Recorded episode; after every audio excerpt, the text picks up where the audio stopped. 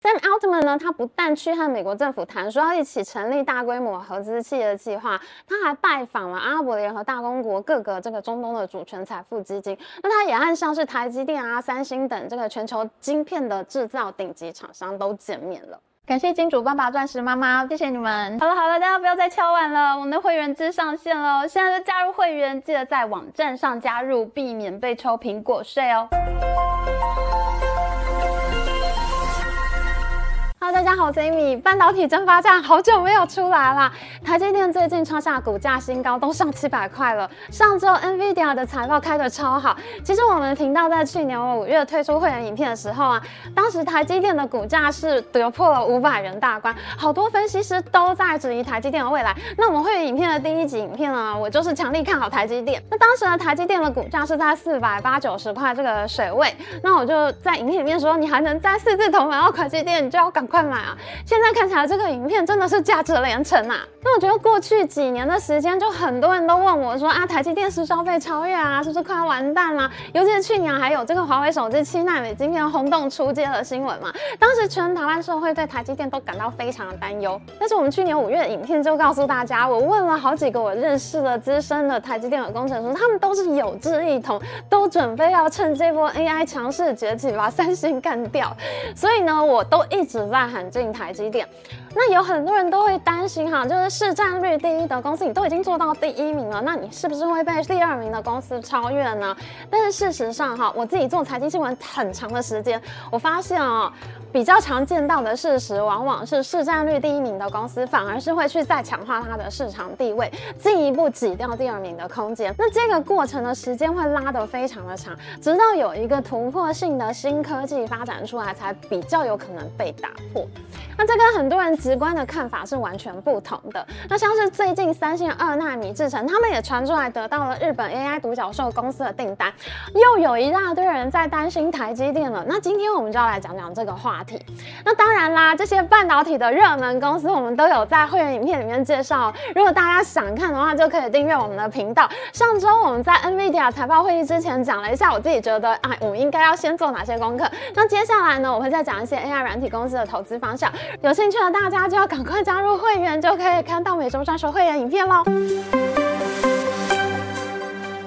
韩国经济日报和 Business Korea 他们先后报道了三星电子拿下日本新创独角兽 Prefer Network 这家公司的二纳米晶片订单。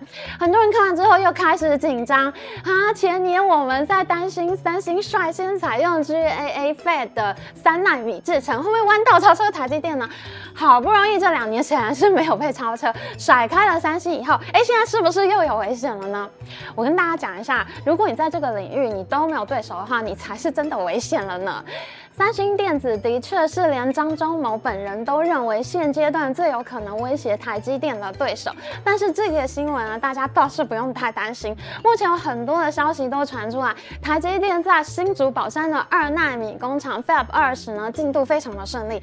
去年就有外国媒体报道哈，苹果和 NVIDIA 已经下单台积电的二纳米制程了。一月份也有消息传出来，苹果几乎是包下台积电二纳米的大部分产能了。那台积电自己在一月的法说会里面，他也表示，AI 业者对于台积二纳米的兴趣，比当时他们做出 FinFET 三纳米的兴趣还要更高哎。如果你听不懂什么是 FinFET 和 GAA FET 的话呢，你可以回去复习我们半导体争霸战系列影片，我们都有很仔细的解说哦。那其实你看，一线的大厂都在抢台积电的二纳米。那你有听过这家 Prefer Network 这家公司吗？如果你没有听过的话，其实比较关键、比较根本的原因，还是因为这家公司并没有那么一线、那么重要。那台积电还是需要把它的产能放在对全世界科技有决定性影响力的公司喽。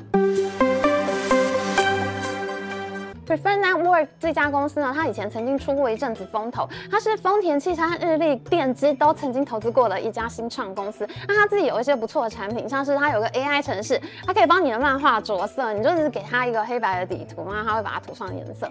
那这家公司曾经是日本蛮受瞩目的创业公司，不过呢，它的上一轮融资记录已经是二零二零年了，它当时整体公司的价值是做到了三十三亿美元，但是之后呢，到现在二零二四年就没有再听过它的融资。消息。你看这个 AI 公司现在都是一直在拿钱嘛，然后这个公司的估值一直在水涨船高，但是呢，它却没有新的消息。所以其实我觉得这家公司它给三星订单呢，真的并不能算是太大的威胁。三星自己的二纳米制程呢，它之前都是在做三星自己的系统，那它一直没有对外接单，没有开户。那台积电反而是它比较慢做，但是呢，它的二纳米是先传出来才能被订光的消息。那这次韩国媒体也都有报道哈，Preferred Network 选择三星电子的原因呢，就是因为三星有一条龙的服务，包括哈三星有高频宽的记忆体晶片，这也就是现在非常非常红、供不应求、非常缺货的这个 HBM 晶片。那因为三星它自己可以做 HBM 嘛，那台积电它是没有做记忆体晶片的。这个我们台积电是逻辑晶片嘛，那三星也有非常先进的这个二点五 D 封装，这个我们在会员影片里面也有讲过。现在台积电完全开不出产能的这个 CoWoS 先进封装呢，其实就是二点二五 D 封装技术的一种。这种技术呢，就是把晶片它会叠在一起封装，就本来是一个很大的表面实际上它现在它现在把它往上叠叠高这样。那它的表面积就会缩小，它的体积呢就会变得浓缩。那这个电路它要通过的这个路线哈，这个电流在这个晶体里面流来流去，它通过路线就会变短。那 AI 很需要这个变短啊，那个电路越短，我的电流才能更快的通过，更快的运算啊。那所以现在这个 CoWoS 封装呢，也是这个 AI 热门的一个技术之一。如果你想要早一年听到这些分析的话，其实我们的会员影片在去年都很早就讲过这些东西啊。那这样子的话，就可以排除大家同。投资台积电的心理障碍啦。那韩国媒体在这边报道，所谓这个三星的一条龙服务呢，其实就是说三星有做二纳米的逻辑晶片啊，它有做 HBM 记忆体晶片啊，它有做二点五 D 封装的这个技术。哎，那这个是台积电做不到的，因为台积电没有做 HBM 嘛。那 COOS 封装它的产能现在已经排到明年了，二零二四年现在才到二月，台积电 CoWoS 已经排到明年了。那所以呢，三星它的确是这个大家退而求其次的次佳选择。AI 的厂商如果排不到一线的供应链的话，但我还是想做 AI 啊，那我需要有人服务我啊，那这其实就是三星很好的机会嘛，它可以从这些厂商里面挑出一些好的公司去合作，研究一下怎么样大家一起前进嘛。那这个一条龙的这个服务会是台积电的弱点吗？当然不是啦。我在影片一开始就讲过了，第一名的公司呢，它往往会强化自己的市场地位，反而是会进一步压缩到第二名的空间。虽然台积电自己没有做 HBM 记忆体晶片，但是现在呢，韩国媒体传出来最新消息，是台积电正在联手另一家记忆体大厂海力士，要组成 One Team 联盟，一起发展 AI 的晶片服务。那 H B N 的一哥呢，其实就是 SK 海力士。这个海力士呢，他们在高频宽的这个 H B N 晶片上面的技术和产能都是领先三星的。而且以前啊，在 DRAM 晶片这个领域啊，三星是海力士的大哥。但是自从海力士专注在 H B N 上面，它是押对宝了，反而拉近了它跟三星之间的距离。那逻辑晶片的王者现在要联手 H B N 晶片的强者，对三星来说，其实压力是非常大的。我们看三星的股价就知道了。在台积电联手海力士的消息出来以后，三星的股价又是出现了一波低迷。但是三星的好处的确是一条龙的服务，这没有错。但是呢，台积电做策略联盟，它已经是非常非常得心应手了。台积电会选择它的供应商，然后培养它自己的供应链，选择它的客户，然后培养出来它的客户。甚至黄仁勋、苏姿丰，他都是张忠谋亲自挑选、非常重视的客户。那他们都是在台积电的帮助之下打开市场，然后成为在市场上更重要的公司。所以你说说看。三星的确是有一条龙的服务，它的确有其优势，但是台积电已经把它自己培养生态系统的能力也磨练得非常强了。有没有自己掌握一条龙，对于台积电来说，并不是这个生意的关键。但是不可讳言了，我认为这个是三星的一个机会。其实你就是要认清楚，你现在自己已经是市场老二了，那你的市场策略就应该是去做台积电不要做的事情。你从他不要做的事情里面想办法挑选珍珠，你要想办法保持自己的地位。然后再往上走嘛，那这样对三星就会非常的不利了嘛。那所以我觉得，其实三星的发展也还是需要继续观察的。它如果有正确的市场策略，搭配它的这个策略联盟，它也还是有机会再做出一些自己的发展。最近晶片大战太好看了吧？老是讲三星讲中国，老对手没有新意。但是呢，最近真的超妙，OpenAI 的执行长这个戏骨当红炸子鸡，我们去年三月就出过他的影片，我们说这个是戏骨新救世主。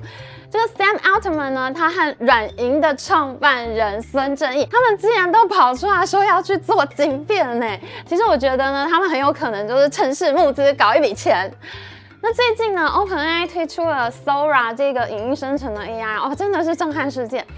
哎，我们做影片哦，平常是要大量的这个摄影、灯光、后制、剪接人员。那你知道我们自己的影片，我们的 Amy 追剧时间上架影片，我们连字幕都是一行一行剪接师自己贴上去的耶。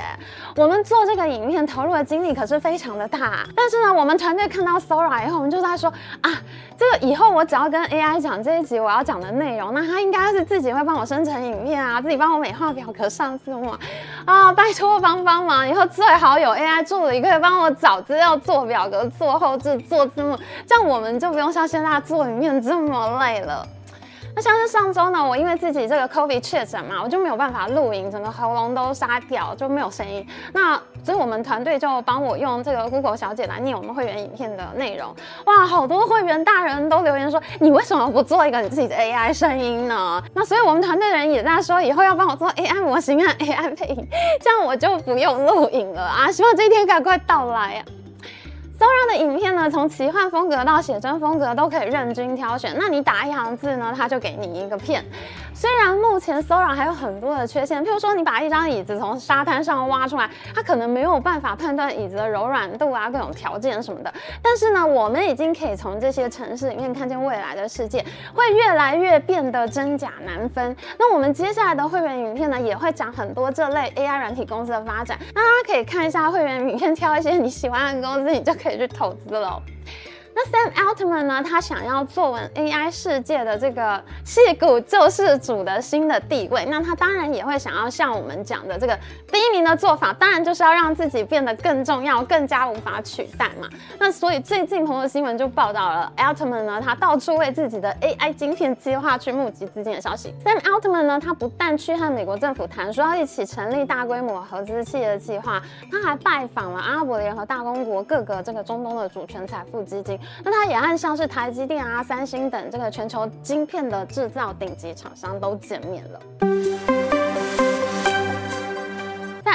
他的计划里面呢，他预计要募集高达七兆美元，用来成立一个完整的晶片制造生态系，解决什么问题呢？就是解决现在哈，我们要训练这个大型语言模型，这个 但是 AI 晶片是供不应求嘛，又很贵，那所以呢，Sam Altman 他就想要解决现在这个情况，不想要再受制于人。但是我们仔细看 Altman 的计划呢，就会笑出来，因为可行性真的非常的低。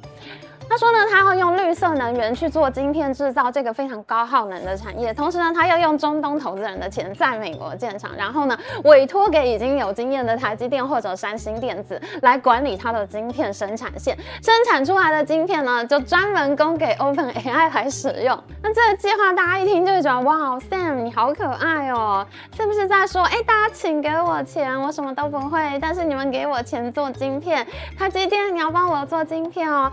哎，请你问台积电他是很闲吗？他自己的工厂不用管吗？有时间他不会做自己的晶片，他会去帮你做晶片吗？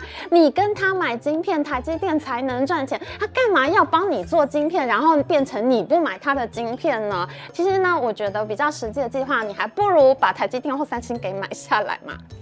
那 Sam Altman 的整个计划呢，都很像在搞笑，瞬间就被全世界吐槽。像是军事智库兰德这个 RAM 的他的资深顾问 Jim Goodrich 呢，他就说中国已经投入超过一千五百亿美元的资金来做半导体，那你觉得中国做怎么样呢？那当然啦，Sam 有可能会说啊，丢一千五百亿美元太少了，我丢七兆美元跟你拼。不过呢，如果你有在认真看我们半导体争霸战系列的影片呢，你就会知道，其实这个真的不是钱的问题，有的时候你钱花的更多，只会让自己死得更快。Sam Altman 呢，他曾经是很成功的创投业者嘛，很会搞钱。那另一个更会搞钱的人，当然就是孙正义呀。孙正义呢，他曾经在四十五分钟内说服沙乌地阿拉伯的 MBS 王子投资他的愿景基金四百五十亿美元，一分钟搞到十亿美元呐、虽然孙正义因为重压中国呢，在过去三年成为我们频道经常取笑的对象，但是去年呢，他拿 ARM 这家公司出来 IPO 哈，他拿出来 IPO 的时候，我们频道还是非常郑重的做了会员影片来介绍，影片真的非常精彩。我前几天还重看了一片，做的真的非常常好。那 ARM 在二月份的时候呢，突然就变成了大标股，一直洗刷了孙正义过去这三年的屈辱啊！哇，这种事业心雄心万丈的男人真的不得了。他的 ARM 一飙上去，他整个气势就起来了。他打铁趁热，他就宣布：哎，我要筹资一千亿美元，我要启动一个叫做伊邪那岐的计划。这边我们小小帮大家科普一下哈，伊邪那岐其实是日本神话里面开天辟地的两位兄妹，这个兄妹是神明，那哥哥叫做伊邪那岐，他从天上降下来之后，跟自己的妹妹伊邪那美结婚了，那就创造了日本诸岛，然后呢，他们又生下了大大小小各种的日本神明。简单来说呢，他其实就是日本神话里面的创世父神。那孙正义会用这么中二的名字帮这个新计划取名，也展现出了他有一种。想要创造日本原生 AI 晶片制造的雄心壮志。孙正义用伊邪那岐这个名字呢，根据他身边的人对媒体透露，这是因为伊邪那岐的罗马拼音 Izanagi 当中呢有 AGI 三个字母。那其实我们的会员影片在去年 OpenAI 矽谷霹雳火六日正片的时候，我们也有做会员影片来介绍 AGI。这个 AGI 呢，其实就是通用人工智慧 Artificial General Intelligence 的缩写。那通用人工智慧指的就是这个可以跟人类一样哈，它表现出正常。人该有的所有智慧行为的一种 AI 模型，那它会有自己的意识和想法，它也有自己学习的能力，它能看懂电视上在演什么，它也可以走进厨房泡一杯咖啡。这些事情呢，理论上 AGI 都应该要能做得到。而伊邪那岐计划的目的呢，其实就是剑指 NVIDIA。孙正义想要创造一个可以跟 NVIDIA AI 晶片竞争的产品，最终呢，创造出他自己的 AGI。那孙正义他现在手上有 ARM 这家公司。所以它并不是凭空在幻想，因为 ARM 这家公司是晶片架构里面非常重要，可以说是最重要的一家公司了吧？那孙正义本来是要把这家公司卖给 NVIDIA 的，可是最后呢是没有通过各国政府的反垄断法令，最后 ARM 才跑去上市的。你看这个故事多精彩，才是前年的事情。我还在我们半导体争霸战系列里面追剧，哎，当时 NVIDIA 和 ARM 嫁娶不成，现在竟然可能要变成。敌人了，你看这个差别有多么的大。孙正义打算呢用软银拿出来三百亿美元，找中东投资人再拿七百亿美元，凑成一千亿美元，用来对战 NVIDIA。好，我真的好期待哦。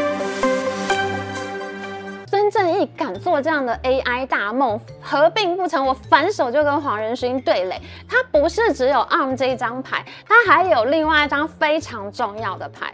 最近千万台积电粉丝最关心的话题，当然就是万众瞩目的台积电熊本场要开幕了。